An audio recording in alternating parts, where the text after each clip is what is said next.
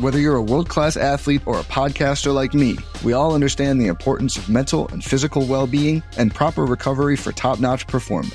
That's why I'm excited that Unifyd Healing is sponsoring this podcast. Unifyd Healing is a new and super innovative global network of wellness centers powered by Energy Enhancement System, or EE System. If you haven't heard of the EE System, you'll want to listen up. This technology promotes wellness, deep relaxation, purification, and rejuvenation. At hundreds of locations across the globe, access to a center is easy and affordable. Interested in experiencing the EE system technology for yourself? Go to unifydhealing.com slash bluewire to learn more and find a center near you. That's U-N-I-F-Y-D healing.com slash bluewire. No material or testimonials on the Unifyd Healing website are intended to be viewed as medical advice or a substitute for professional medical advice, diagnosis, or treatment. Always seek the advice of your physician or other qualified healthcare provider with any questions you may have regarding a medical condition or treatment and before undertaking a new healthcare regimen, including EE system.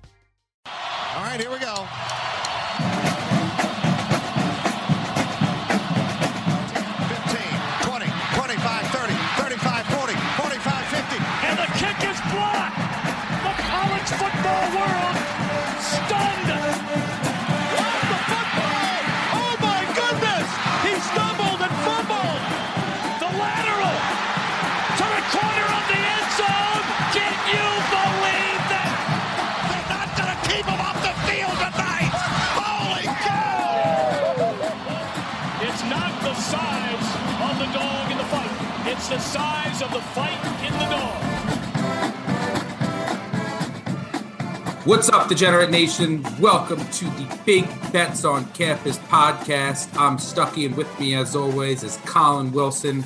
It's our inaugural episode on the new channel. Welcome, everyone. I'm glad you found your way here. I'm very excited to have a college only exclusive channel. How goes it, Collin? Well, I mean, we have our own college exclusive channel. We're going to have more college basketball, more college football, more than what we're regular with on the other channel. And there may even be uh, a little bit of college baseball audio to come up next spring. We'll have to see how that goes. But I can't think of a better way to kick off this new podcast channel than to talk about one of our favorite conferences who's like literally going through breaking news right now. You know, no surprise, looks like KU is is in the sights of the Big Ten. Either the Big Ten wants them or KU wants them. It looks like there's some chatter out there about that. We have started off with the right conference to get off to the right foot.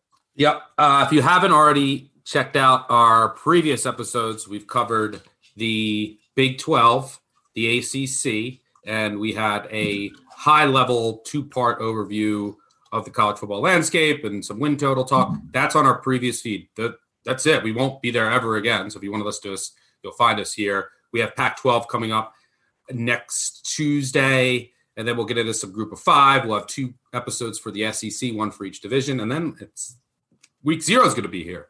Uh, so it's coming up quick. But let's dive right into the Big Ten. Big Ten unders. Look, we just did the ACC. The story over the years has been Clemson dominating the conference. It's a similar story here with Ohio State. Ohio State's going for their fifth straight Big Ten title.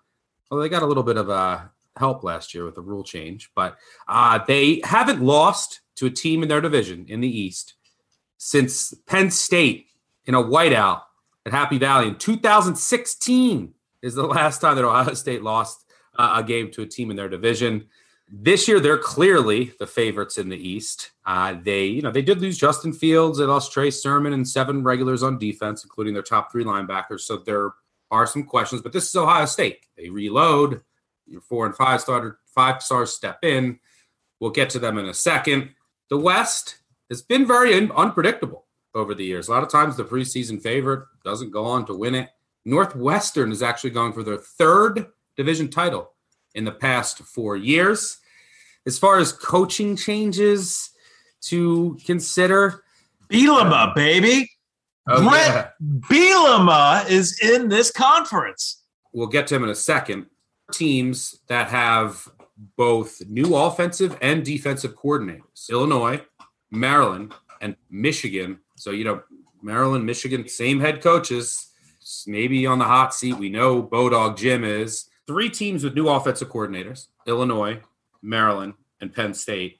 Seven of the 14 teams in the Big Ten have new defensive coordinators. Although Ohio State is just going from co-defensive coordinators to just Kerry Coombs, they're included in that list.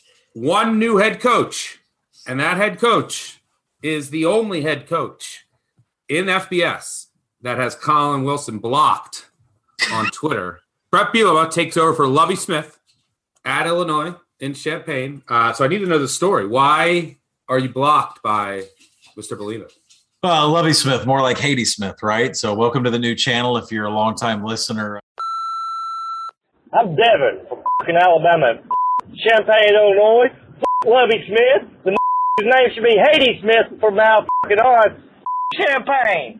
Illinois is a program that we have struggled to handicap for a long time because there is just no consistency. And now Brett Bielema comes in. Yes, I'm blocked on Twitter by Brett Bielema. I believe the tweet was a hashtag O and one is what I said. Yeah. Woo pig suey. Collin's talking Razorback football. Brett came to Arkansas uh, after the John L. Smith and uh, the, the program just fell into a trench. Bielema came in. He wanted to establish an identity. Uh, he ended everything with "We're going to go one and zero today." At the same time, his wife Jen Bielema was tweeting at Wisconsin football saying hashtag karma. So Karma Jen and Brett didn't really work out at Arkansas, not really to justify the salary that he was being paid by athletic director John White, who's been fired by Arkansas and since been fired by Kansas. I believe I was blocked around 2014. He's a little bit sensitive about his image. He's a little bit sensitive when he takes a loss, but I am looking for Wisconsin to thump them because there will be a hashtag karma to come out there. But uh, Bret's back in college football. He's not uh, volunteering for Bill Belichick and the Patriots. He's not drawing a minimum wage salary for the New York Giants. And now that the Razorback Foundation has decided to stop paying Brett Bielema this ridiculous $20 million buyout, uh, he had to get a job. And so now you can find him as the head coach of Illinois, probably waiting and uh, biding his time so that Iowa job could come free to go back to where he played college football. But uh, yeah, I mean, what is this conference? The characters we got here between Bodog Jim. Don't gamble. Don't associate with gamblers. Avoid it like the, the plague. Let's check in with Bodog Jim. And if you're new to the podcast and everything, Jim Harbaugh doesn't like gamblers. Uh, he doesn't want to associate with them. Doesn't want anything to do with them. So we call him Bodog Jim. Um, and uh, now we got Brett Bielema in the conference, and uh, you know, I think it's just it's just a cast of characters from PJ Fleck to uh, you know Pat Fitzgerald. Uh, it, it's just one of my most favorite conferences to talk about. So I'm looking back at some old tweets that have both and Brett Bielema in them. Here's one. well, here's one. Try to pick out Dan Enos and Brett Bielema from this lineup. There's Be- Beavis and Butthead, Dumb and Dumber, Bert and Ernie. Then there's another one. 2016, Brett Bielema halftime interview said second half focus was a real problem, and they would try to take care of that against the Bobs. Second half score seven three Hogs. Brett Bielema. Oh, here it is. Entire Wilson family now blocked by Brett Bielema. Uh, so this is great. So I'm gonna retweet something after this comes out uh, on Thursday. Anyway, we'll get we'll get to Illinois. Let's uh, Ohio State, by the way, is minus 200 to win the Big Ten. You got Penn State plus 800, Wisconsin plus 900. Iowa plus 1400, and then the drop uh, is pretty precipitous. In the West, it's pretty wide open. Wisconsin's your favorite, right around even money. Iowa plus 200, and those are the two teams that most people think are in the running. Minnesota, Northwestern, Nebraska, kind of that second tier, and then Purdue bringing up the rear. But let's start in the East, where Ohio State has just dominated this division. As we said, they're going for their fifth straight Big Ten title we know they reload. This is year four of Ryan Day. Uh, Mattison is gone as the co-defensive coordinator. I do have questions about the defense, specifically the secondary. Now, I don't. We said this on our main podcast. I don't think it really hurts them in the Big Ten, but if they were to get out of the Big Ten, which I think they do, get to the college football playoff, play an elite passing offense, I have questions about Kerry Coonstone takes over this defense full time. And, you know, they lose all three starting linebackers. And on the offensive side, the talent is going to be there. The offensive line is excellent. You know, you lose Trey Sermon, maybe the best, they still have the, one of the best or maybe the best wide receiver groups in the country, but you lose Justin Fields as well. And not only do you lose Justin Fields, you don't have a quarterback on your roster who has thrown a pass in a game at the FBS level. But there's a ton of talent there. CJ Stroud probably the favorite to get the job. So there are questions with this Ohio State team, but they're clearly the cream of the crop and the rightful favorite to win the Big Ten again and get to the college football playoff. They get they have some interesting games on their schedule. Penn State and Oregon, but both of them are at home, and they will obviously look to continue their dominance of Michigan. Their away games: Minnesota, Rutgers, Indiana, Nebraska, and Michigan. Not bad at all. Uh, just that, yeah. But I, I do have questions about. Uh, you know, my main questions there is: All right, let me see this quarterback. I still think it's not going to matter in the Big Ten, but we got to see up what the quarterback looks like. I want to see what Coombs does with this defense. They allowed 1.72 yards per play more last year than they did the year before. That was the fourth worst decline in all of college football. And then maybe I'll get a special team shout out early on here. Their kicker, kicking situation eh, is a little questionable. I think their kicker went 0 2 in, in the spring game. Uh, but this team's obviously loaded. I'm nitpicking here. Anything with Ohio State over 11 minus 115, I'm right there. So nothing here for me. Yeah, I mean, I'd be shocked if they didn't make the college football playoff. I'd be absolutely stunned if they didn't make the college football playoff. And, you know, I think when you're saying that you have questions about the defense, I think Ohio State themselves has questions about the defense. Finally, a scheme change over to a 4-2-5. They're introducing the new bullet position. Uh, no player has been assigned to that role. I mean, we're breaking camp here uh, within the next week at all these colleges, and we get to get some more information about who's going to fill this role as the bullet position. And if you're wondering what a bullet position is, it's a floater that can line up defensively in the secondary, uh, similar to Roquan Smith of Georgia, who played nickelback, Isaiah Simmons of Clemson, who was on the defensive line. He was back in the secondary. This is just a player that they need to create, you know, mismatches to give the quarterback looks, to make them confused, to catch up with Travis Etienne's in space. I mean, I mean, th- this is Ohio State trying to find an answer to them getting beat in the college football playoff or the national championship game. So they're going to run this 4-2-5. They have a schedule that's conducive for them to kind of try some things out until they figure out who that person in that position is going to be. But yeah, the talent is there, especially in the front seven. This true freshman, Jack Sawyer, uh, we've been told is ready for the NFL. That's a statement and a half, you know, especially with Chase Young being there before Heisman contention. Uh, number four overall player in the 2021 recruiting class. Uh, he showed his explosive skills in the spring game. Speaking of that, if we flip over to the other side of the ball, I just don't I don't have any questions about CJ Stroud whatsoever. Justin Fields hit the spring game. Justin Fields transferred in from Georgia, and we all said why doesn't Georgia love him? Why doesn't Kirby Smart love him? How could this kid be transferring? He has the same recruiting rank as Trevor Lawrence. And he went to the spring game and he was four of 13. His accuracy was a real issue in that spring game. CJ Stroud, not an issue. 16 to 25 in the spring game, 185 yards, mistake free football. And that is going to put him alongside the best wide receiver unit in the nation with Chris Olave, Garrett Wilson, and then as far as depth is concerned, we were betting Jeremy Ruckert props in the national championship. So, I mean, this is an offense we love. Ohio State has lost one game since 2018 that wasn't in the college football playoff. And it took a Rondale Moore Purdue effort to get that done. I just, I don't have any questions about this team. Uh, they reload, even when they, you know, I, you hear a big, you know, thing like they only have four returning starters or they only return half their defense. It, it just doesn't matter. And when you look at the schedule and you compare it to Penn State's schedule, minus 200 is really it's really not that bad I, I, mean if you look at i did a post on distribution piece where i looked at all of your win totals what your projection is to have one loss in conference two loss in conferences really the numbers should be minus 630 for the division and more closer to about minus 150 for the conference. But i mean minus, a case can be made at minus 200 there are other numbers i would hit. We'll talk about those at the end of the podcast. But to me stuck I, I just i'm excited to see jack sawyer. I don't see a bump in the road with cj stroud. Uh, the bullet position to me is the biggest thing, and not just for Ohio State. There are other teams going to a four-two-five and trying to identify this bullet position as they try to get ready for the Clemson's and the Alabamas of the world. DeVonta Smith, this Jaylen Waddle, DeVonta Smith, just every defensive coordinator in the world has to find an answer, and not Isaiah Simmons and Roquan Smith just don't fall off, you know, the back of the truck in the recruiting trail. Yeah, they were outside the top 100 in uh, pass success rate on defense last year, so it's definitely something to keep an eye on. Now, if your defensive front ends up being very elite and there's a lot of promise on the edges, that can cover up a lot of the holes that you have.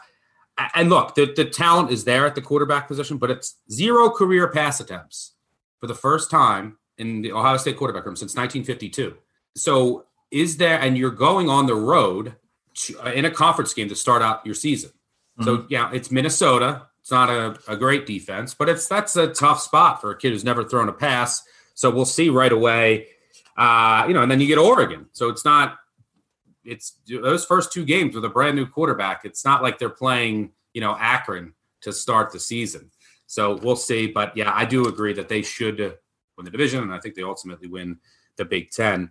But in that division in the East, I think the way that I would tier it, cream of the crop, Ohio State, and then I think your primary challengers would be Indiana and Penn State, and then the rest at this point, it's really shocking to say, are pretty. You know, I would just bunch them all as like in that next year. Like I don't even think Rutgers is necessarily in the bottom anymore. They're right there with Michigan State, Maryland, Michigan. Now you could be a little higher or lower on some of these teams, and some of the win totals dictate that. But I think that those teams are uh, a step below Indiana and Penn State. Let's start with Penn State, who I think was a little unlucky last year. And they started shockingly 0 and 4 and then finished 5 and 0. But they were over, they were plus 102 yards per game last year, but they were negative 10 in turnovers the 117th in turnover margin, but they they did win four straight. No, they started 0 and 5. Excuse me, started 0 and 5 and then won four straight to close the season. Clifford started to play a little bit better. I'm still not a believer in Sean Clifford. Uh, James Franklin maybe feeling some of the heat this year. Brought in a new offensive coordinator, a new defensive coordinator. It's the third offensive coordinator in three years. So while Clifford is back again after being benched last year, you know, then he re won his job. He's got another offensive coordinator coming in here. There's talent here. Uh, the defensive line does have to be rebuilt. They lost a lot of talent on the defensive line, so that's something to watch. The one thing that really sticks out to me with Penn State and their win total over eight and a half minus 125 is their three toughest opponents on their schedule Wisconsin, Ohio State, and Iowa. They get them all on the road, which is not an easy task. What do you see with the Nittany Lions? Yeah, I think if uh, new offensive coordinator Mike Yurcich uh, can fix Sean Clifford, he should easily be up for the Broyles Award. Uh, so, you know, Penn State, I, it's a projection that I make at 9.2. The over eight and a half is juiced to minus 125. And there are things happening in the stat sheet and with the coaching staff that just give me a little bit of pause. James Franklin uh, sweeping in to get Mike Yurcich because he was on the market and, and firing Kirk Ciarrocca after, you know, getting him from Minnesota, kind of taking him out of Minnesota's mix uh, in a COVID season where you know Ciarrocca was you know dealt with Sean Clifford and you know fixed this and started off 0 and 5 and you know I, I, think Franklin is he knew that he wanted Mike Yurcich and now that he's got him and if you're not familiar with who that is uh, this is a, an offensive coordinator that made Oklahoma State what you remember it being, which is extremely explosive and extremely successful. Mike Yurcich moved on. Uh, you know, I think had a stint at Ohio State. The, the guy is going to fix offenses. And I think the big thing about the Nittany Lions is, is there are things that happen, you know, outside of the football field that you just, you know, the loss of running back Noah Cain, the loss of Journey Brown, you know, some losses on the offensive line itself, a sack rate of 87th, uh, you know, highlights an offensive line that had issues protecting Clifford and, and new and the backup Will Levis, who's left the program. Uh, Noah Cain does return to the backfield. That's a huge weapon you know, along with some depth from the transfer portal, that they got it on offense. They can get it back going, and Mike Yurcich is the offensive coordinator to do it.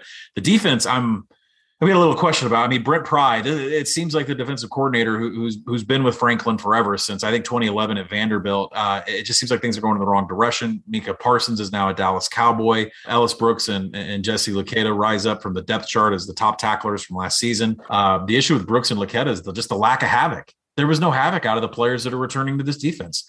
They recorded just seven tackles for loss and one sack. That is not Penn State defense that I'm used to. Uh, the secondary returns two starters over the middle, but uh, they got to improve at the corner position. Uh, the opponents just racked up explosive plays through the air. They had a coverage rank of 76th per PFF. Uh, that's one of the worst that Franklin's ever had. And, and Brent Pry, and the, I, I'm not sure what's going on on the defensive side of the ball. The schedule is brutal. Wisconsin and Iowa, while Ohio State draws, you know, cross competition against Nebraska and Purdue. All hopes of, you know, winning the East resides on a trip to Columbus, but you got to win the rest of your games. And it's just not doable. So, you know, I project them at 9.1. There's coin flips, I said, you know, against Iowa. Then there's a coin flip against Auburn. You know, there's plenty of points on the schedule that are rising. Rutgers in year two of Greg Schiano will get there. Uh, Illinois uh, is going to force a ground attack on you with Brett Bielema. So if Yurcich can correct the offensive line and Pry can get the havoc back on the defense, then yes, this is an over eight and a half. But there's not a lot of room for error here with a schedule this tough. And the big question mark, of course, we'll go back to it. Sean Clifford at quarterback, got to get him fixed. I thought that they were probably was going to be gone uh, with Franco yeah. making wholesale changes because of what that defense did last year. They allowed 27.7 points per game, most in school history. You mentioned the lack of playmaking, only nine takeaways and 21 sacks for the whole year. Now it's a whole new defensive line, some reshuffling the linebacker position. So I do have questions about the defense. Look, it's it's a tough schedule too. Those three really tough road games, and you can't slip up anywhere else. You can't slip up against Indiana at home. You can't slip up against Michigan at home uh, unless you steal one of those road games against Iowa, Wisconsin, or Ohio State. And then look, you got to go to Maryland, a much improved Maryland team who we'll get to. I ultimately think the number is spot on at over eight and a half minus 125. Uh, so nothing with nothing for Penn State for me. All right, and then let's move on to Indiana. Over eight win total. Yeah, over seven and a half at some spots, plus 115, 120. You can find some eights out there as well. The big question here is, and look, you're hearing is Indiana now football school? It's like, all right, with, with time out, can, can, we can relax a little bit. He's 24, 22 over five years. Now they're trending in the right direction. They were six and two last year, uh, and the big question is going to be at Penix, their quarterback Michael Penix, who's back from another injury. He's had three seasons that he's played three season ending injuries. And last year he tore the same ACL he tore back in 2018.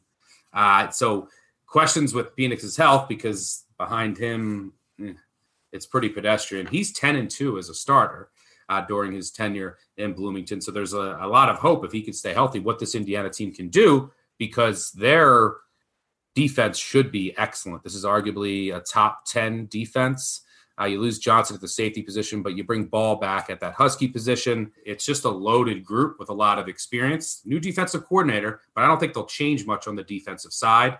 Offense, you do have to worry about replacing a center and one of your most reliable possession receivers. The running game has been just meh. Can you get that going?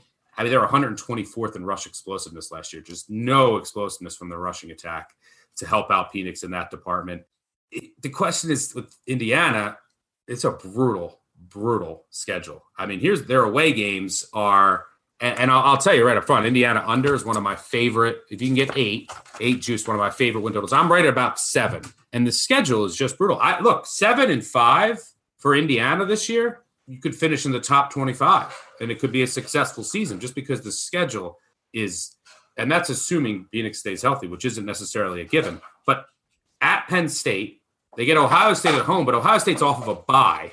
I mean, those four games right there could easily lose all four. Then you're talking at Michigan, at Maryland. No gimmies. Let's even throw in at Purdue, a rivalry game to close the year. How about Trap City at Western Kentucky? Western Kentucky off of a bye. Meanwhile, Indiana will be coming off the game against Cincy with Penn State the week after.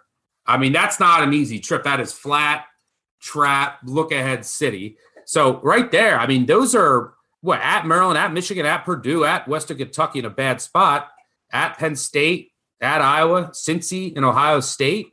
I mean, that's eight games that if you told me they lost any one of them, I would not be shocked. So I'm closer to seven. I'm going to go under eight, especially for a team that last year ran extremely well in the turnover department. I think there's some regression coming there. Also in the red zone on both sides of the ball. So I think that there's some regression coming for this group. The defense will be excellent; it'll keep them in most games. Uh, but I think that this is a likely a seven-win team, and which would be a successful season given their schedule. What do you see with the Hoosiers? Well, considering it's Indiana football, uh, yeah, that would be very successful. But I think expectations have been elevated a little bit for a program that is very much known for their basketball. You did a great job of handicapping Indiana. I'm in complete 100% agreement. Uh, I wouldn't even mind playing under seven and a half at, at, at plus 110. Uh, works for me. So I, project this at seven, but there's just other things that really bother me about this team and, and, some of the things that came out of their numbers from last year. You know, they lost two points of power rating in their offseason uh, power rating for me for second order win total, indicating that there was a bit of luck in that record of six and two. They finished plus eight in net turnovers through eight games. And you mentioned that turnover regression is coming, but it's really interesting to look. If you look at the turnover battle in each individual game, the games that they won the turnover battle, they won. The games that they lost the turnover battle, they lost against Ohio State and Ole Miss in the bowl game. So Penn State, Michigan, Maryland, they all finished with more total yards than Indiana, but still lost the game because they lost the turnover battle. So there's just a lot of indicators here with Indiana that say that you cannot do as well as you just did. Am I a big fan of being 13th in havoc on defense? Sure. Top 10 in defensive finishing drive? Sure. But they're, you know, I, the offense did not provide any rush explosiveness whatsoever. 98th in rushing success rate. Moving the chains is a real problem, and it's all dependent on their quarterback. Now he loses his top wide receiver target, his top leading, you know, target. Miles Marshall is now the home run hitter and a stable of targets for Michael Penix Jr assuming he's healthy to start the season. Now, he did get up to the podium at Big Ten Media Days. I'm healthy. I'm ready to go. But what's he going to get up there and say? Like, I'm still in pain. Uh, the sophomore quarterback, you know, confirmed that he's going to be good to go at Kinnick, but that is not an easy start to the season going to face the Iowa defense. Uh, you know, Indiana finished outside the top 90 in success rate on both sides of the ball. And you're right, the changes won't change. Tom Allen's in control of that defense, no matter if they have a new coordinator. You know, they averaged just 2.5 points to teams, to opponents that made it past the 40 yard line. I think that's sustainable. I think it's just that the turnovers, uh, you know, the number of successful drives on offense, uh, you know, missing out on their biggest target.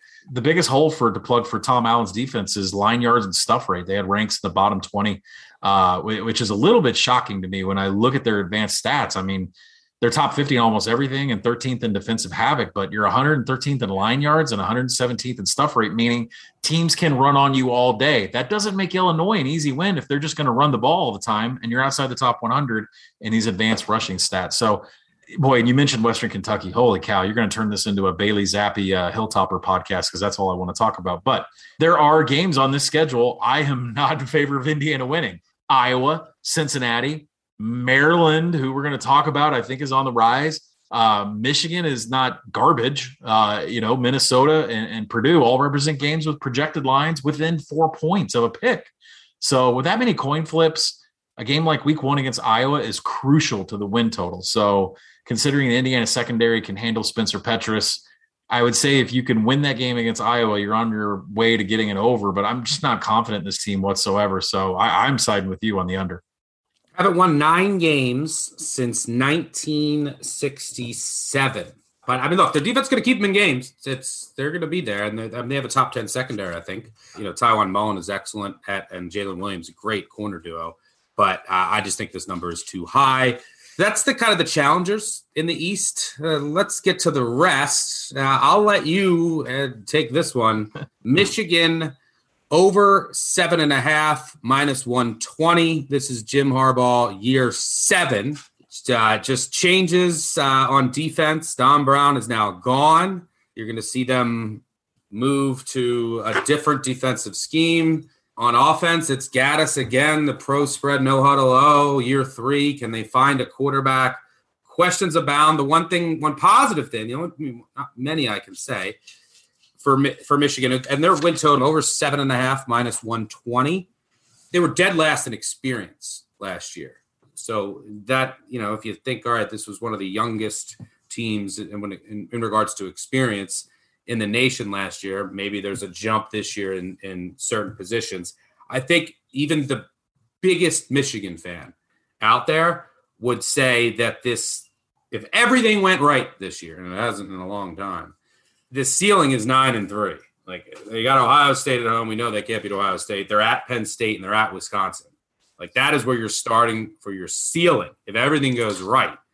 So yeah, you know, if you like this over, you don't have much room for error. Uh, I kind of lean under here with Michigan. I'd still Michigan. I, I, think that there's still some inflation because of the name Michigan. Uh, I'm right around seven, but I'll let you take uh, Bodog Jim and your thoughts on the Wolverines.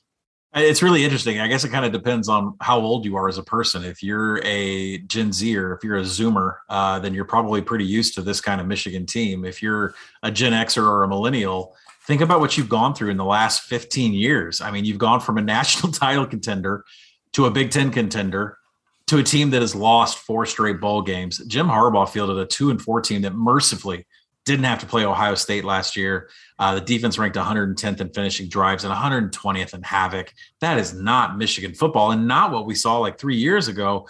Uh, so, you know, I, I, we're having a little bit of an identity crisis and things are not going in the right way. But if this is a stock market and you want to buy the dip, the question is, is, is this the dip? Uh, and I, you know, the Wolverines returned 70% of their defense. They just had five and a half tackles for loss and four and a half sacks. I, am I, am I reading that for one player? No, I'm reading that for the team. Linebacker, nose tackle have fresh faces on the secondary that returns pieces that were torched last season. A coverage rank is 76th is in combination with ranks outside the top 100 pass explosiveness and finishing drives on defense opponents are scoring at will. They are moving the ball at will, and I and there needed to be a change of defensive coordinator. But is that going to solve everything? Uh, you know, we have seventy percent of the defense returning. Uh, you know, Macdonald, the new defensive coordinator, comes in from the Baltimore Ravens. It's funny the the John to Jim Harbaugh uh, move here, but uh, Macdonald has stated that we want to be multiple. We're going to go three four. We're going to go four three. We're going to go six one.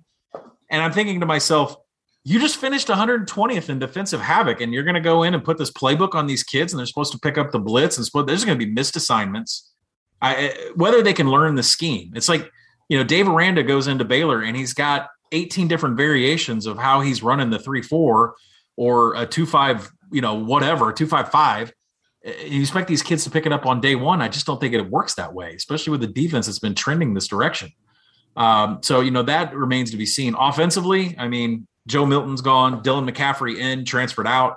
Leaves Cade McNamara and Texas Tech's transfer Alan Bowman. I mean, you and I kidded on uh, previous podcast that Alan Bowman, you know, was the hot route quarterback because he he was firing to his first look, but he was doing that because he was always injured, punctured lung, hospital time. I mean, I'd be throwing the ball as quick as I could also. So it'd be interesting to see what Alan Bowman can do behind an offensive line that went 18th in havoc allowed. That's a great number. 25th in offensive finishing drives. hopefully they can put some points up on the board, but Milton's accuracy needed to go. Uh, McNamara had limited action last year. Biggest stat that sticks out for me is turnover worthy plays. Of 72 dropbacks during 2020, the red the redshirt freshman logged just one turnover worthy play. If you're looking to buy the dip on a Josh Gattis offense, you want a kid that had 72 dropbacks and just one turnover worthy play. That's the kind of stability that this offense needs. Now, I've double checked the numbers. I mean, my win projection is six. That's not a misprint. If you go to Action Network and look at all of our win totals for every single college football team, I'm very low on this team. There's a new defensive coordinator. There's no havoc experience returning whatsoever. There's a new scheme.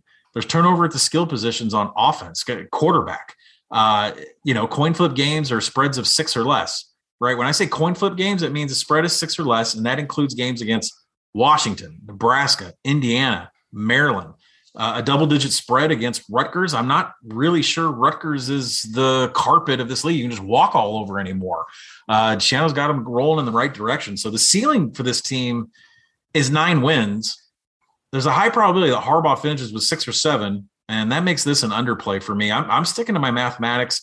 And you know, we do this every summer when we cut our podcast. If you have a huge scheme change like this, and you have skill positions, you have to be explosive in college football.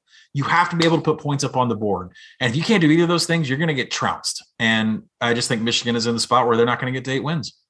Do not disagree with you there. Let's stay in the Great Lakes State and go to Michigan State. Sparty win total over five minus 115. Look, Mel Tucker was put in an almost impossible situation last year uh, after Dantonio left, and the recruiting under Dantonio at the end of his tenure was really starting to dwindle. You know, the, it was ugly. Michigan State's the the offense in particular, 122nd in success rate, 125th in rush explosiveness. The O line was bad. The quarterback play was poor. 19.6% turnover rate. That's second worst in FBS. Just nothing really went right on the offensive side of the ball. Is you know, Anthony Russo, the answer, the Temple transfer. Is it Payton Thorne? I'm not sure, but there's a lot of questions on offense. Outside of Nailor and Reed, they have promise at wide receiver. They do bring in Kenneth Walker from Wake Forest. at running back, but there's questions on this offense. And then on defense, and look, just what is going on with Michigan State? Now, there's a ton of ton of players left via the transfer portal. They also brought a lot in, and they're going to be very reliant on transfers on the defensive side of the ball, where they have to replace three stars, one on each level. You know, Brown at corner, Simmons at linebacker, and Jones at defensive tackle. So there's a lot of work for Mel Tucker here. Uh, like I said, win total is over five minus 115. If you know you and they allowed what they allowed 30 over 35 points per game last year, most in school history. If you believe now, some of that you're going to hear that stat because they played a conference only schedule, but the defense just wasn't getting it done. The offense just didn't help them at all. If you believe in Anthony Russo and you think he's the savior, maybe you like this over five. Uh, not something I want to get involved with. What do you see with Sparty? Well, the handicap starts with Rocky Lombardi has moved on to Northern Illinois. Uh, the, uh, that's it. That's the cap. No, I, I, mean Anthony Anthony Russo coming in from Temple. You have to go back to his 2019 numbers because of last season, and you know he has a really big arm. He had 21 touchdowns, 12 interceptions.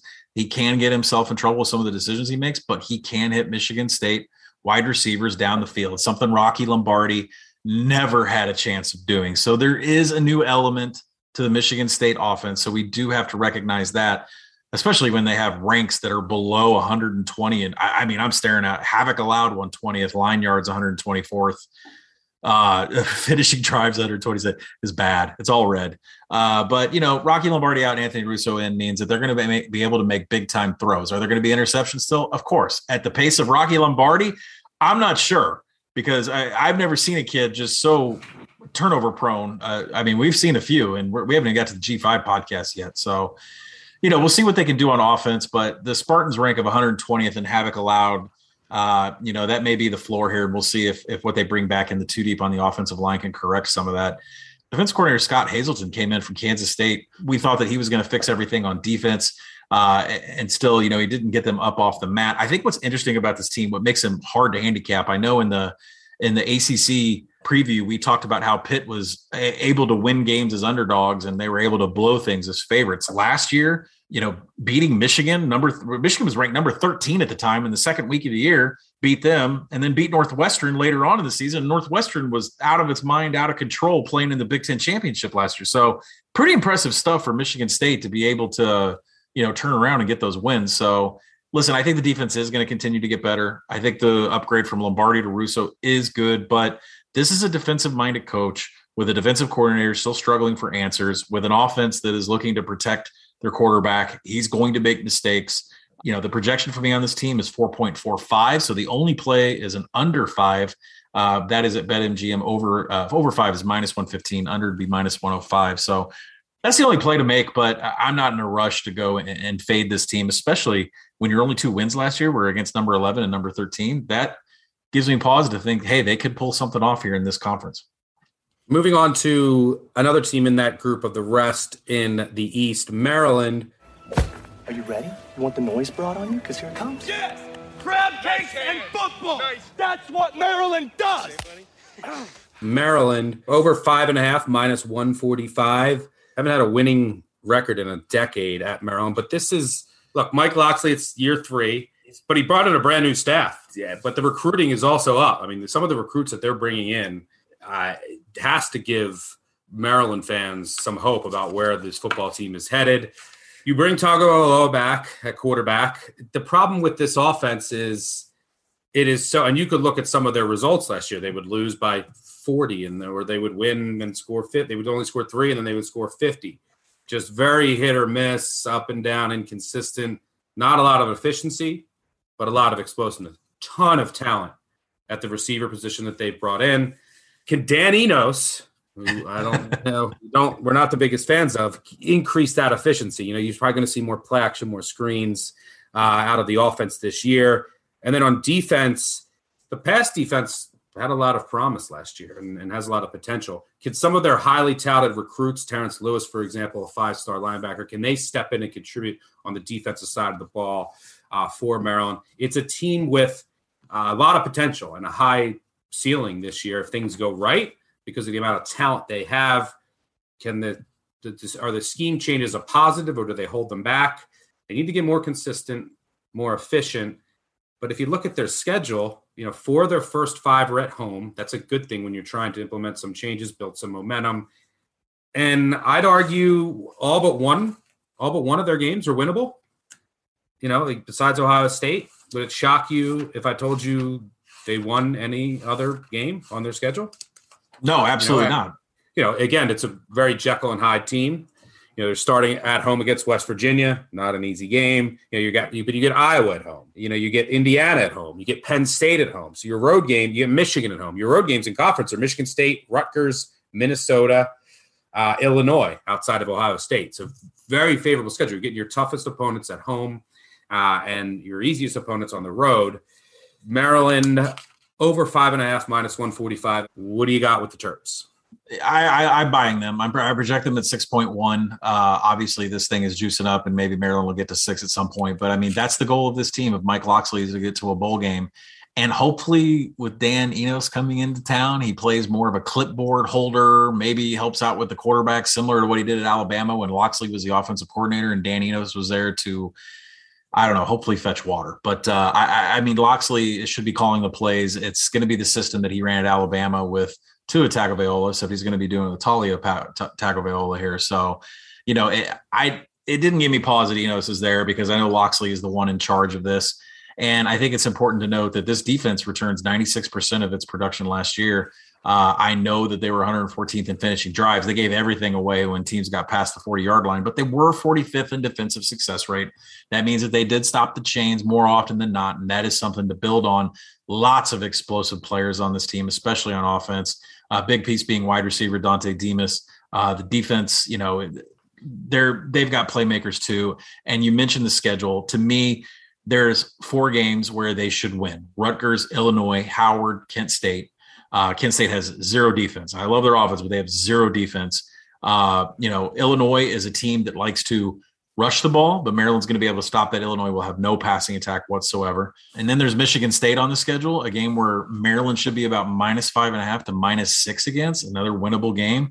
And then a handful of these games are at home, so they're primed for upset. They're short dogs against Indiana, Minnesota, West Virginia is all defense. We don't think they're going to get much on offense there. So there is a lot of ways to get this win total to six. And they end the season against Rutgers. If they're sitting on five wins, that's plenty of motivation to get to bowl season.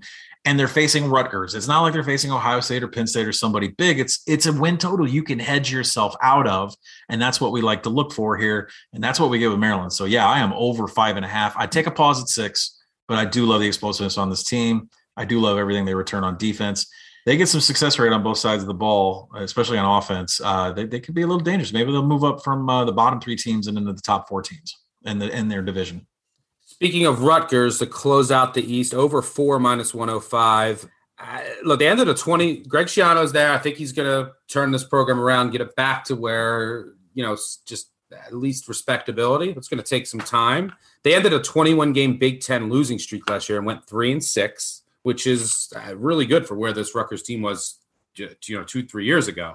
They were, you know, three and six with three one possession losses, but this is a team that I think was a bit lucky last year due to you know a lot of trick plays, turnover luck, and dominant special teams. Uh, their special teams will be good again, but I just think all those things are probably unsustainable. The defense has some players. You know, I like their corners and Young and Avery. They had Renee from UNC. Fatukasi's a stud at linebacker at 100 plus tackles last year. And they could start 3 and 0, like get some momentum at Rutgers. They open at Temple at home, at Syracuse, and then home against Delaware. So the total of four, you'd be sitting in a good spot if you get three and zero, and you know you probably have to then beat a, a Maryland to close the year, Michigan State at home, you know, or you're going to have to steal one on the road at Northwestern or, or, at Illinois. So it won't be easy, but that'll help you. That you really got to get off to a fast start if you're Rutgers.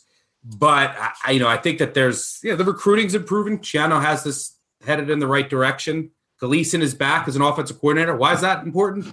Before last year, we're going into last year. Gleeson was their 11th offensive coordinator in 11 years. So they finally have at least some some stability. But the offense, I think, is it's still a mess to me. The defense is has has some problems. They were top 20 last year in tackles for loss and turnovers. I, I just don't know if they're going to be able to duplicate you know, the trick plays, the turnovers. You know, we remember that Michigan State game. As good of special teams play as last year. This is a past team for me. I think Schiano has it headed in the right direction, uh, but it's going to take some time. What do you see with Rutgers? Yeah, it's a past team for me too at 4.6 for their projected win total. Uh, you know, there's it's all moving in a positive direction. The fact that they were able to get as many wins last year speaks to the power, uh, the, the great move they did to go back and get Schiano, have him come in, in-state recruiting. And I think one of the best moves he made was to go down and say, "Hey, Sean Gleeson, you were once the highest scoring coach in FCS at Princeton, uh, and you went down to Stillwater. Why don't you come up and be my offensive coordinator?" And you know, uh, coming back to New Jersey, I, I, that was a pretty easy decision for Gleeson. Uh, and, and, you know, I think the reason that you use a bunch of trick plays or you move the pocket is because you just don't have the talent to just line up and run it down people's throats. And you know, Rutgers played extremely hard. There is a lot about Rutgers and Arkansas that remind me so much of each other. Their advanced splits are outside the top 100 and everything, but they play hard for their coach. They believe in the direction that they're going. And now they have Noah Vedral, and he's got to increase his efficiency. Uh, Rutgers was 108th in passing success rate, uh, but he ended the season with more touchdowns than interceptions. That is a massive upgrade for some of the quarterbacks they've had in the past. And if you look at some of the numbers, like the zones that he threw to, he had a better passing grade in 39 attempts over 20 yards than the 93 attempts that he had between zero and nine yards. So it's really uh, you can expect Rutgers to be able to complete some big explosive plays to people like Bo Melton, who uh, leads upperclassmen receivers, and there could be a, a, push in expected points with these guys on offense. Now, Schiano's known for his defense. Uh, you know, defensive coordinator at Ohio State for three years. Uh, you know, uh, pre- previously here at Rutgers, uh, they improved a little bit across the board, but I mean, they got 90% of their defense coming back. The front seven is led by linebackers Fatukasi, uh, Tyson Fogg, the edge Mike Tverdov combined for 18 tackles for loss and eight sacks. Any opponent on the schedule that is run based and cannot go downfield may have issues against the Rutgers front seven.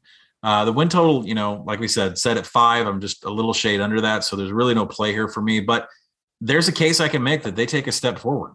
The schedule includes Temple and Delaware, games where Rutgers will be favored by double digits. Two other games are coin flips, Michigan State and Syracuse. I mean, for Rutgers to get over the win total, they're going to need underdog wins against Illinois, Maryland, and Michigan State. And then when you sit there and consider that, you know, the Terrapins and, and the Spartans have plenty of skill on the outside, uh, and the Rutgers secondary, it, it, it may be a, a, tough to make a case that they can get to six wins. Now with Illinois, I think they can beat them because Illinois is going to be one dimensional and run the ball more than anybody else. Uh, and that goes to the skill set of the Rutgers defense. So I think five is the right number. Uh, we're still heading in a, a, positive direction. This isn't a team we just can't line up and bet against every week anymore. I, I think Schiano's got them going in the right direction. They continue on that path. Yeah, the, the recruiting class for 2022 looks really promising for Rutgers. I think they got a hard commit from Gavin Wimsatt, a quarterback uh, out of actually down by me in Owensboro, Kentucky. Uh, I think he's the top 10. He's a four star, top 10 uh, quarterback in the class uh, for next year. So it's, uh, not guaranteed that it'll go there, but and the class overall looks great. So it's heading in the right direction. Vedral's been better than some of the quarterbacks that they've had with Art Sitkowski and, and some of those uh, clowns. But uh, it's still the position that's going to hold them back until they get, you know, one of these big quarterback recruits that sticks, and they might have one on the way. All right, let's move over to the West. The way that I kind of tier the West, the contenders are Wisconsin and Iowa. Next tier is Minnesota, Northwestern, Nebraska, and then kind of your meh are Purdue and Illinois. And there's not that much difference between the next and the man. This has been a division that has produced surprise winners over the past few years. A lot of times it ends up being Northwestern, but let's start at the top with Wisconsin and Iowa. Paul Chryst back for year seven, and Kirk Ferentz back for year 23, I believe. So you have some coaches that have been here for a while. Chryst did make some staff changes here. I know he'll be the quarterback coach. He'll call plays. Hopefully they can just produce some more explosive plays. They're 127th in the nation in 30 plus yard plays. But a lot of that, look, they were crushed by COVID last year, Wisconsin. And Graham Mertz, the quarterback, was he healthy? No. How much better will he be being healthy? That's a question we have to answer. Um, Iowa gets Petras back at quarterback. Both defenses uh, should be very good. What do you see at the top of the West Division of the Big Ten? Uh, by yeah. the way, Iowa over over eight and a half minus one hundred oh five, and Wisconsin over nine and a half minus 125. Yeah, Wisconsin, I make 9.9. So over nine and a half is, where the lean would be. And then with Iowa, I'm actually a little bit under that at 7.7. Uh, and, and really, that game, Iowa goes to visit Wisconsin. And really, you have to. You have to ask yourself, do you believe, are you just going to read the stats and believe the stats that you saw from Wisconsin last year? Or are you going to go look a little bit between the lines and, and, and see how excellent they were against Illinois in the opener, especially Graham Mertz, and then COVID played a factor. The offensive line, you know, had to deal with that. There was injuries in there, especially to Graham Mertz, and that would explain why Jalen Berger was, you know, averaging a mass ton of carry, uh, highlight yards and yards after contact, and then you know completely fell off the map. I, b- I believe he averaged over 5.13 yards after contact against Michigan, and that number came down when the offensive line started to get their toll. So, you know, Berger has the burst, and Mertz has the arm but I think if you just purely stare at the stats from last season, you'd think, oh, Wisconsin fell off a cliff. They they must be having some regression and they're going to come back to the pack. I kind of think the opposite. I think COVID and everything that had to do with the you know with with college football in general and life in general with the pandemic, everything just kind of piled on top of Wisconsin and and you know when making the Duke's Mayo Bowl was a really big deal to them, and uh, I think they they overcame a lot of stuff off the field and it showed in how much they loved being at Duke's Mayo Bowl and celebrating uh, after the win. So, you know, with the exception of corner, and they, they, have their their receivers were hurt too. Davis and Pryor were out yeah. year. They're seniors, and like this is, and this, you could say the same when we get to Iowa. This is a develop a team that's well coached. Have a have a coach that's been there forever. They're a development team, right? They value the spring. They value developing players and having players there for a long time. They missed that last year. And, and yeah. in the case of Iowa, you know, you saw them really come on strong at the end of the year. I think they won six straight to close close the year. But go ahead, go back to the Badgers. Well, I, I think the I think the difference between the the the love for Wisconsin versus I like Iowa, they're in the friendship zone, is is the fact that you know Wisconsin loses just you know one player, Rachad Wildgoose, going to the Bills. Uh, besides that, Wisconsin's defense remains completely intact uh, yep. you know, over 83%. And this is, uh, you know, a unit that is very high in success rate year in and year out. Even last year, I mean, they, they carried the water for Wisconsin last year. The offense couldn't, couldn't move the chains for anything. So, but when you pivot over to Iowa, it's a different story, right? We've lost a lot in the front seven. Uh, for a team that is generally defensive based, they're good in every unit, but they do lose a lot in the front seven, and that makes me a little bit nervous. I do love Spencer Petras as a quarterback. I mean, absolutely, the guy uh, you know, he returns for his sophomore season. Uh, he has a huge arm. I'm not sure Iowa has the explosive playmakers on the outside to make the big plays for him now that they have lost some of their top targets. Uh, you know, the, the tight ends will be good. Uh, he'll be supported. Petras will be supported by two other sophomore running back, Tyler Goodson and tight end Sam LaPorta, but they lose uh, some key players on offense. And Spencer Petras may take the next step and his he's definitely got a cannon for an arm, but who's going to be there to catch these 20 plus yard passes? Uh, his quarterback rating. I, I think what else is interesting is when you're handicapping Iowa this year. I won't get too deep into it, but Spencer Petras on deep right corner past 20 yards was impeccable, flawless. He couldn't hit his blind side past 20 yards. He couldn't hit in between the hashes. All four touchdowns that were explosive plays came deep right zone. And the reason why I mention that is there are teams that have shut down corners that play on either, you know, one side of the field and that's all they play.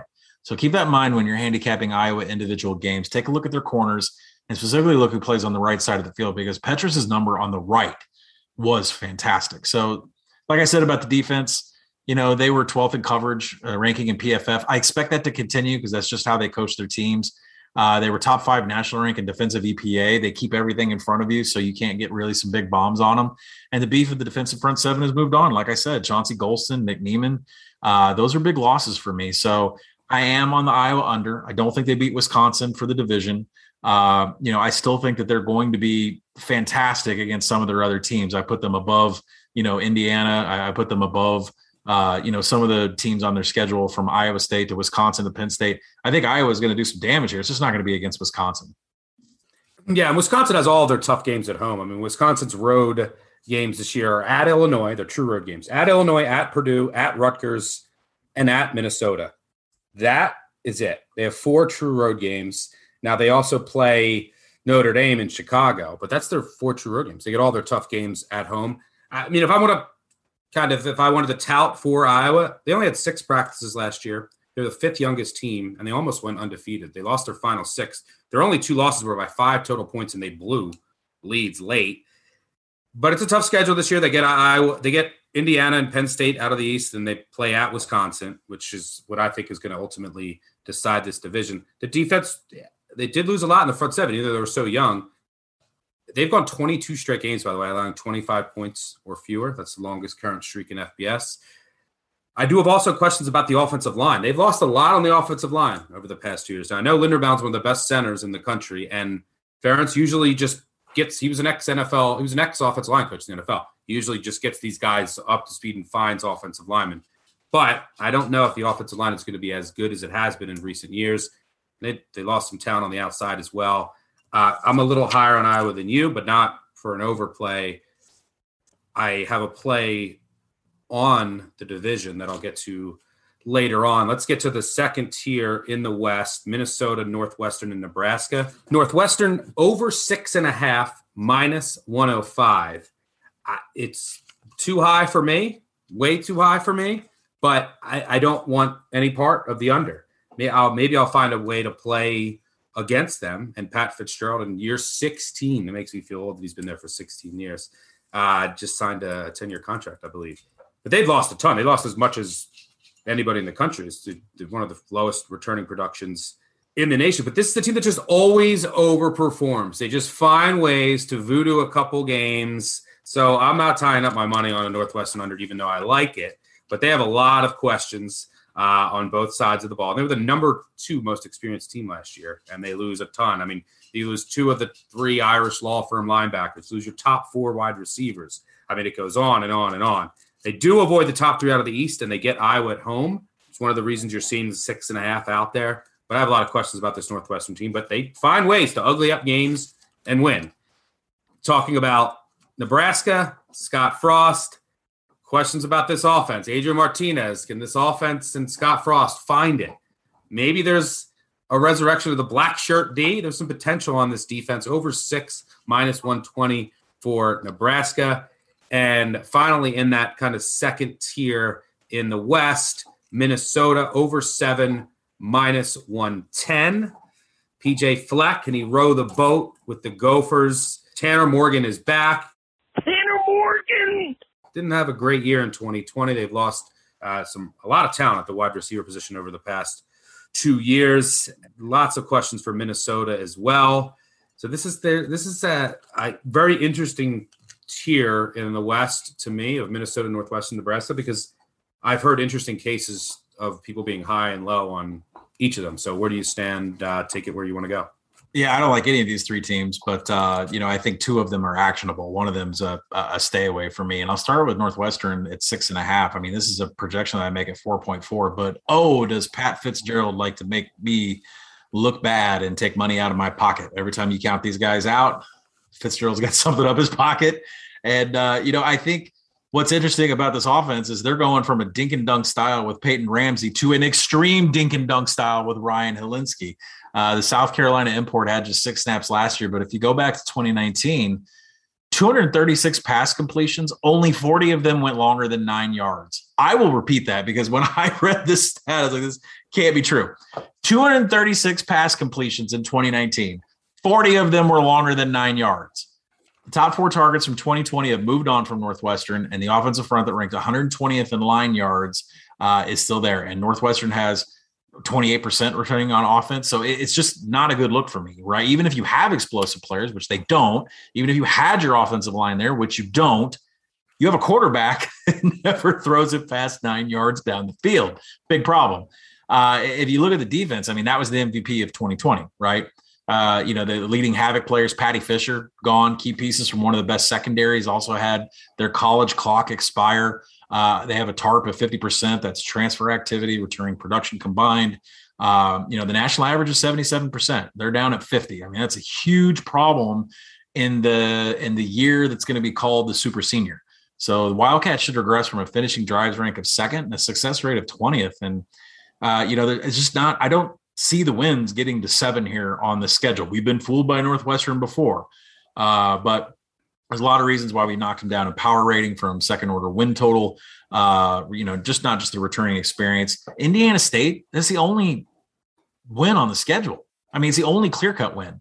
Uh, is Duke going to come back from the depths? Uh, Ohio and Rutgers, uh, you know, Northwestern will be no greater than a touchdown against those two teams. Uh, I would rather catch Ohio in the first game of the season than later on after they find an identity. Uh, but you know, Rutgers is a team on the rise with Schiano.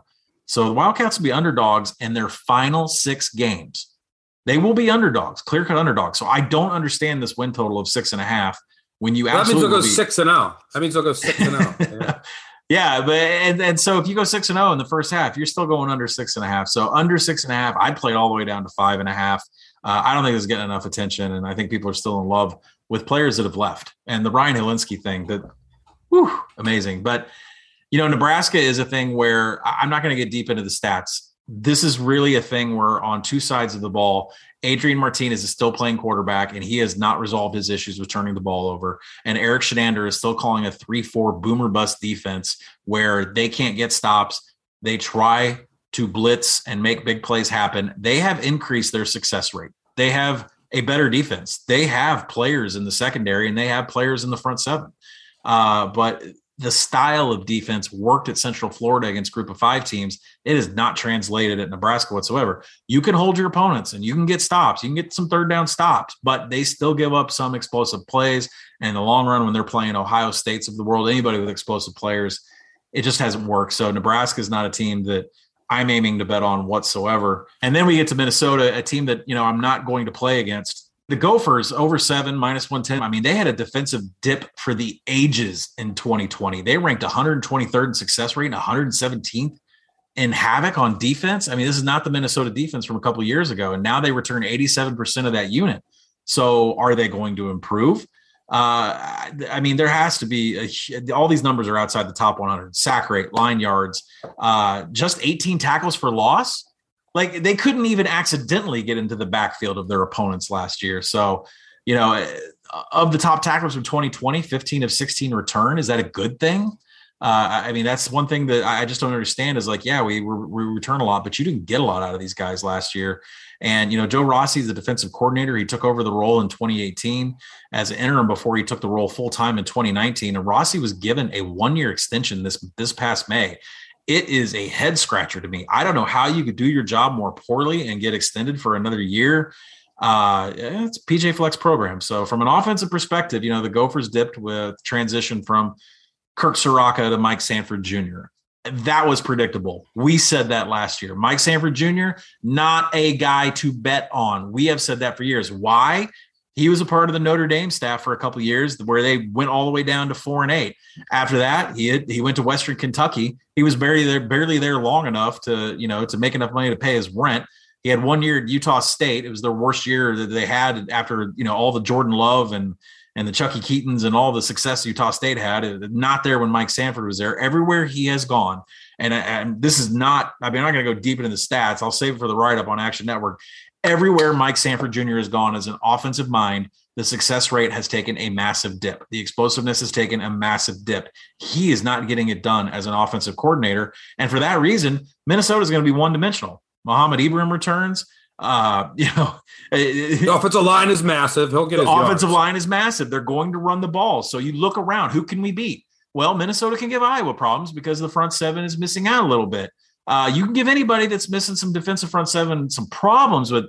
You can't beat everybody with just this one single game plan of one dimensional running. And Mike Sanford Jr. just ain't going to get it done from a passing perspective. So uh, I'm out on Minnesota. You know, I mean, the projected win total is 7.6. It, it mathematically says I shouldn't be playing this, but I don't like Mike Sanford Jr. and I don't like the offense and I don't like what they don't return. And Joe Rossi getting a one year extension makes zero sense to me. So prove me wrong, PJ Fleck. Take my money out of my pocket, but I'm not taking the over here and I'm strongly considering taking it over. I, I am going to play an under here. I, I don't like Mike Sanford Jr.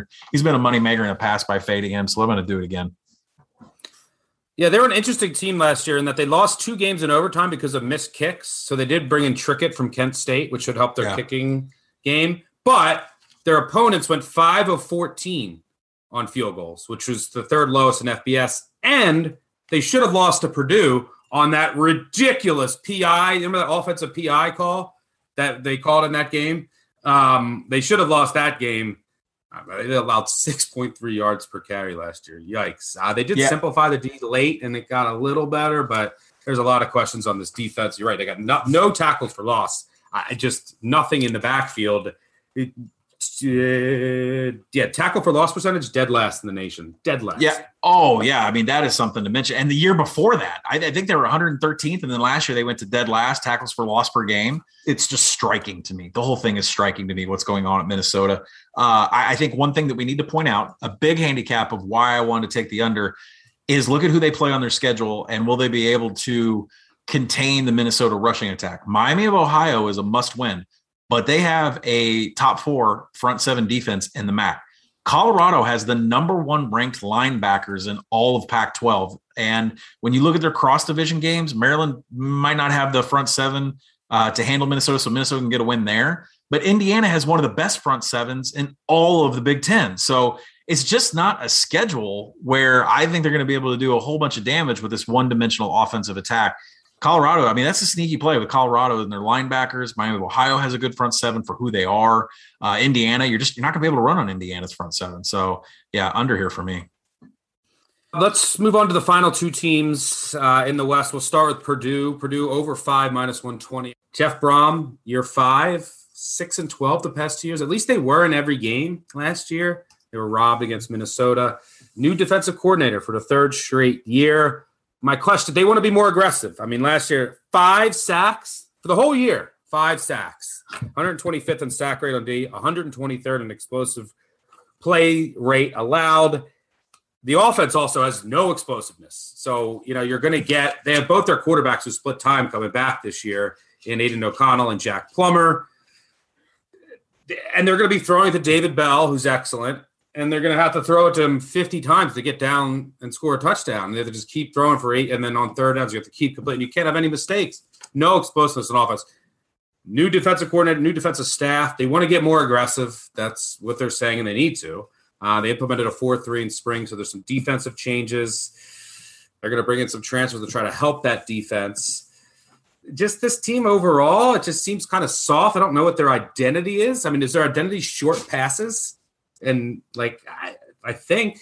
Um, and they have five brutal, brutal, brutal road games. You know, you're at Notre Dame, you're at Iowa, you have Wisconsin at home, which was probably a loss. You're at Ohio State. So you're talking about a ceiling of probably seven if everything goes right. You better beat out Oregon State and then win at Connecticut to start off 2 and 0. But I think if everything goes right, you're most likely looking at a team that has five wins heading into the finale at home against Indiana. Um, so, you know, this is a team that has a lot of questions on defense. I, their, their offense is just not, it's not a sustainable way to go up and down the field, especially when you don't have a Rondell Miller and a David Bell. Um, so I think this number is about right. Um, if you like Purdue and you think they're going to get the bowl eligibility, I think it's probably going to come down to that Indiana game to end the year. Thoughts on Yeah. the Boilermaker? Well, I mean, I'm going to start off. I, I like I like Purdue football. I like betting on Purdue football. I like watching Purdue offense. We have for years, but uh, you know, you got to play a little bit of defense. So I think it's best that I start off there. Brad Lambert slides in as a defensive coordinator role, and he's got plenty to work with. The Boilermakers were 125th in coverage and 126th in sack rate. Uh, they created zero pressure. They had zero ability to close the gap on balls in flight. And the havoc rating of 105th must improve. And there's a good chance of it. If you think COVID had to do with everything, I mean, COVID had a ton of players out from the counting stats, the defensive front seven. I mean, even Jeff Brohm himself couldn't coach a game, and his brother had to coach a game for the first time ever. So, I mean, it's just a thing where the team really struggled uh, with the pandemic season.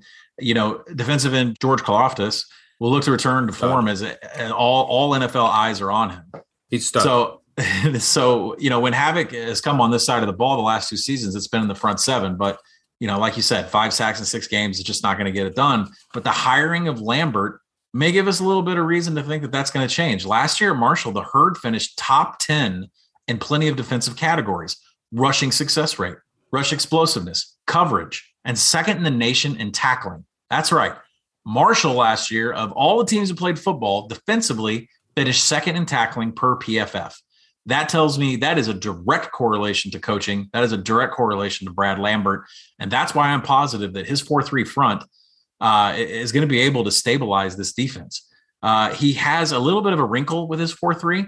Uh, his weak side defensive end generally stands up and floats around. I know we talked about the bullet position with Ohio State, but Lambert can give a different look. Now, that player is going to be Demarcus Mitchell, who transferred in from Southwest Mississippi Community College before 2020.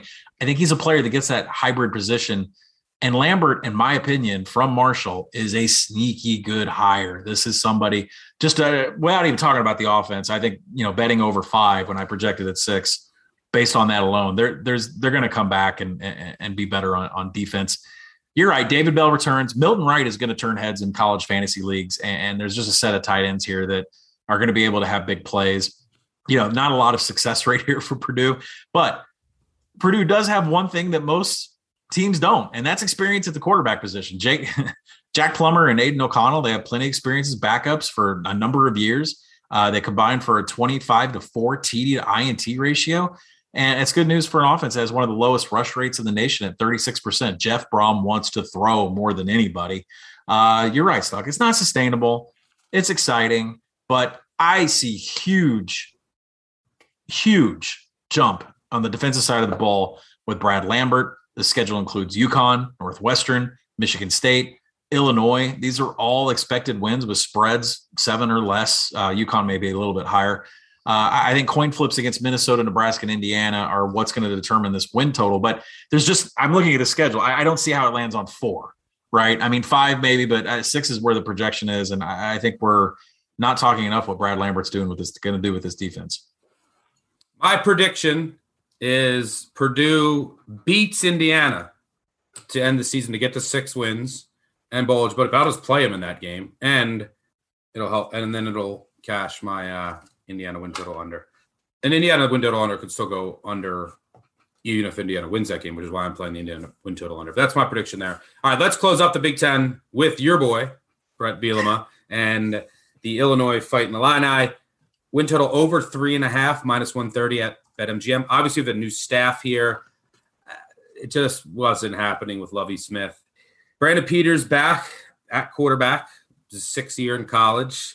I don't know who he's throwing to the Williams or quarterback last year. I think he might start a receiver. There's a ch- chance of that. But this is a Bielema offense, so it's, it's going to be a power rushing attack, focus on tight ends, offensive line, and that's what they want to do. Illinois obviously was hurt by COVID last year too. Yes, I get it, Illinois fans, the three of you out there. So the defense was just horrific, and this is one area where I think you know that they're they're, they're going to have an identity now. How quickly can they implement all this in, in year one of Bielema? You're going to be a rushing offense, and on defense they want to be aggressive and play a lot more man. New defensive coordinator Ryan Walters is going to mm, three four base. They were so bad on de- like early downs, pass defense. They just played a four three cover two shell all the time. It was the most predictable defense under Lovie Smith. Just an outdated dinosaur when it comes to calling defenses at the, at the college level. So I think that just scheme wise on the defensive side of the ball for a defense that has been hard in recent years, this is one of the uh, most this is a team that has the most promise that can jump in production just from changing the scheme. So I love Jake Hansen at linebacker, but there's a lot of questions with this team. Can they play that aggressive style? Because the pass D was so bad last year. So there's going to be a lot of focus on how the corners perform. Over three and a half, minus 130. You look at their schedule. You know, you start at home against Nebraska and UTSA. Winnable games that's going to go a long way in determining where you go. You know, you're hosting Maryland and you're at Virginia, and you know you have Charlotte at home, and then the schedule gets you know pretty tough late. But there's some winnable games this schedule. You know, you're you finish with Northwestern at home. You have Rutgers at home later in the year. So there's some winnable games on the schedule. It's a question of how this is going to be a drastic turnaround that Bielema wants to do. He wants to come in and establish his identity wholesale changes on the defensive side of the ball from a scheme perspective. So there's a lot of questions. It's tough to do in year one.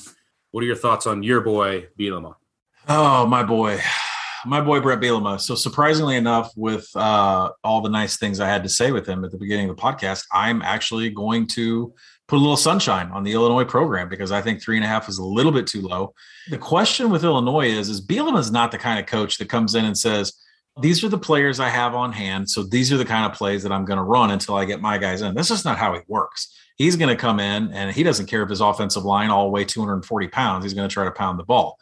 So the question is, is what do they have on hand and will it work? So 84% of the offense from transfer activity and returning production come back in. That includes a rank of 105th in success rate and 113th in finishing drives. Not very good numbers, uh, you know, with a Bielema team, that the goal will be to pound the rock in standard downs and pound the rock in passing down. So it doesn't matter that Brandon Peters doesn't have anyone to throw to, or maybe he can't even make those passes. They're going to run the ball third and nine. So, and I think the question is, is Tony Petersen the offensive coordinator? And if, and if you have any like mixed feelings and you think that they're going to pass the ball, and that I'm just saying this because Brett Bielema likes to run the ball. They went out got Tony Petersen as the offensive coordinator. He just comes in after this doing the same role at App State where they ran the ball over 64%. So the writing is on the wall. This is going to be a heavy rush unit. And if you're in college fantasy, don't be drafting the Illinois wide receivers. You know, and, and he's got a long history of improving rush attacks everywhere he's been from East Carolina, La Tech, Marshall. Uh, this is a big jump for him up in job title and program that he's at, but he's proved it before. The offensive line returns almost everyone except Kendrick Green, who's now on the Steelers roster. So Bielema has a stable of offensive linemen who are big and can play in the in this conference, but he's got a lot of unproven backs. Western Michigan transfer Chase Brown, maybe not big enough, kind of a shifty back. Arkansas, East Carolina transfer Chase Hayden. I haven't even thought of Chase Hayden until I read about him here, uh, transferring into Illinois uh, was a shifty back at Arkansas, but just did not have the beef to to play many games. So we'll see what his size is coming into camp. But that's what Bielema is going to do. There's no doubt. And the defense, you know, has some really low marks in just about everything from what they returned to what they did on the field last year. Defense coordinator Ryan Walters moves in from Missouri, but you know, there's just there's just not a lot here to to believe in. Missouri's rank of 126th in finishing drives last year is certainly a stat that's like it's not wanting me to back Illinois spreads or back Illinois unders because I the defense I do not think is going to improve because the defensive coordinator didn't prove that he could do it before. Illinois' wins and losses are going to be determined by the ability to run five plus minutes sustained drives on the ground and score once they get past the 40 yard line. And you have to go and look at who they play on their schedule. Nebraska is going to have a bottom half defensive front seven in the Big Ten.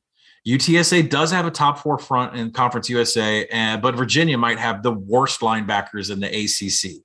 Maryland and Minnesota are easily the two worst defensive front sevens heading into the season, especially Minnesota. Just smoking crater, uh, couldn't be any worse. So there's chances for Illinois to get wins on this schedule, even if they're coin flip games. There are just mismatches already that I see where defensive fronts are not going to be able to contain whatever Bielema is going to do from a double tight set or he's going to do from pounding the rock.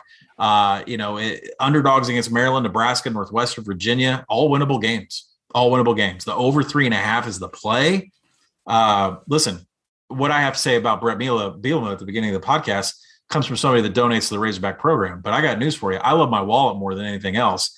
And I think this team is completely being undervalued. Uh, I don't think they can do anything on defense, but what Bielema wants to do is a huge mismatch for a lot of teams on this schedule. So I think four is easily attainable.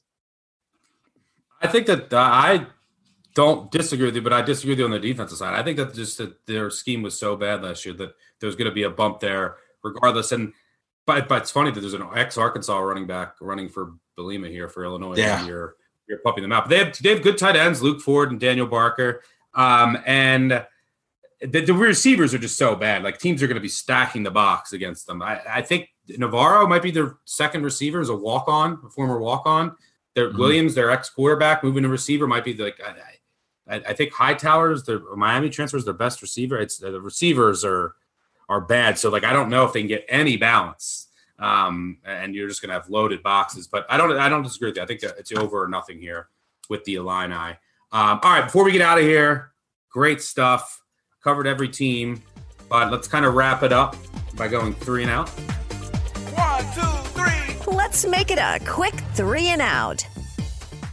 All right, first down. Let's go with our favorite win total. I will start, and I'm going to say Indiana under eight wins. look, I talked about the schedule at Iowa, Cincy, at Penn State, Ohio State at home, but Ohio State's off of a bye. At Maryland and at Michigan and at Purdue, those aren't gimmies. Then at Western Kentucky, in the middle of your Cincinnati and Penn State games, and Western Kentucky's off of a bye. Just landmines all over this schedule, which I think is very difficult. I think there's some regression coming for this Indiana team in the turnovers and red zone departments. Eh, look, they could have a top 20, top 25 year and go seven and five, which is where I think this team ultimately ends up. I make the win, their win total at 7.1. And there's reasons why I want to fade this team. So I bought under eight. And that's all assuming Michael Penix stays healthy all year long. And he's had three season ending injuries. We'll see how he can do. I've had two ACL tears as well. It's not easy psychologically. Hopefully, he can stay healthy for Indiana fans' sake. But I do not think this is the first time Indiana gets to nine wins uh, in the past, whatever, 50 plus years. So I'm going Indiana under eight. Where are you headed? I'm going to join you on that, but I've got two win totals and I just can't decide which one I like better. So let's go with the fate of Michigan. I'm going to go under seven and a half. It's a win total. I make it six. Not a believer in Jim Harbaugh. Josh Gattis was supposed to be the next coming of everything offensive coordinators could be, bringing the style from Alabama up to Michigan. It has not happened. We've got questions at quarterback. We've got questions on defensive schemes. We got so many questions, and Harbaugh is long enough into this tenure. There shouldn't be questions. We are not. We are going in the wrong direction, and I think that's going to continue. And this win total, uh, it's interesting because I, I feel and I don't like to say I, I, think and I feel stuff, but to be honest, I feel like this win total is a reflection of where some of the consumer base is, right? There are a lot of people betting in the state of Michigan. There are a lot of people betting in New Jersey, state of Michigan, and Las Vegas. And I'm not sure Michigan football is ever going to be allowed to be what their actual win total is. So I, I know my projection is is well lower, and I've looked at other power ratings, people I trust, and you know, SP Plus is below seven and a half. So I, I don't like this mission. Everything about the Michigan thing, I don't like, and I think the number was put there because they know that there's going to be an appetite for the over on this team, no matter what they put on the field. So under on Michigan for all the analytics we said before, also under for that reason. But hey, I'm going to help you out with your Indiana bet, and I'm going to take Purdue over five. Uh, to me, this is still a very exciting team. It's not the most talented two sets of quarterbacks, but they're experienced, and I like their TD to INT ratio. Uh, you know, they dealt with so much off the field. I don't, you know, from a COVID perspective, just like Wisconsin, uh, I'm going to go with Purdue over five. This is a team I think can get to five. And then uh, we've got motivation the rest of the year to get to six and make a bowl. And hopefully that's over Indiana. And all right, good stuff there. Moving on to second down. It's our favorite Big Ten future. Here's the thing about the future every time you look at it, it changes because you looked at it. I'm going, and I, this is something I played Wisconsin to win the West. I got them plus 110. I think it's even money minus 110 now. I know playing the favorite in the West is a risky proposition in the Big Ten. There's usually surprises, and this means that Northwestern's probably going to go undefeated and win the West this year. Uh, but I think it's between them and Iowa. Looking at the rosters, and I think Wisconsin has a better roster, and Wisconsin hosts Iowa. Wisconsin has all their tough games at home this year. Only four true road games, all winnable. I think you know COVID and injuries to key skill position players really, really just hurt them last year. Graham Mertz, I think, will be much better. there is some subjective input here in how I'm projecting Mertz, but I think he'll be much better now that he's healthy. Uh, there's going to be some running game. I love Jim Leonhard in that defense, which returns a ton. And if it comes to this, Wisconsin hosts Iowa. I think they win that game. That's the difference in the division. Uh, so yeah, I think Wisconsin wins the West. I'm going with the the favorite. Yeah, and I'm going to back you up on that, and I'm going to put a little bit more on it. I mean, if they were these two teams, Wisconsin and I, were to play each other on a neutral site, you'd be looking at a point spread about three and a half to four and a half right now in favor of Wisconsin. This isn't being played at a neutral site. This is being played at one of the toughest places in college football to play. So you know, there are mismatches I think Wisconsin has advantages in. So this number at minus 115 at BetMGM, it needs to be bet. It needs to be bet a lot more. And considering what the point spread would be uh, in a projection right now of Iowa and Wisconsin, this is a playable line up to minus 150. So I think it's got a lot of room to be hit right now. Where are you going for your future? I'm joining you, uh, Wisconsin Oh, okay. minus 115. Yeah, I, I, I'm not only just backing you up, I'm telling you it should be, you should buy this up to 150. Perfect. Consensus on the future. I completely agree. And let's finish up with third down. It's our Big Ten Conference Championship prediction.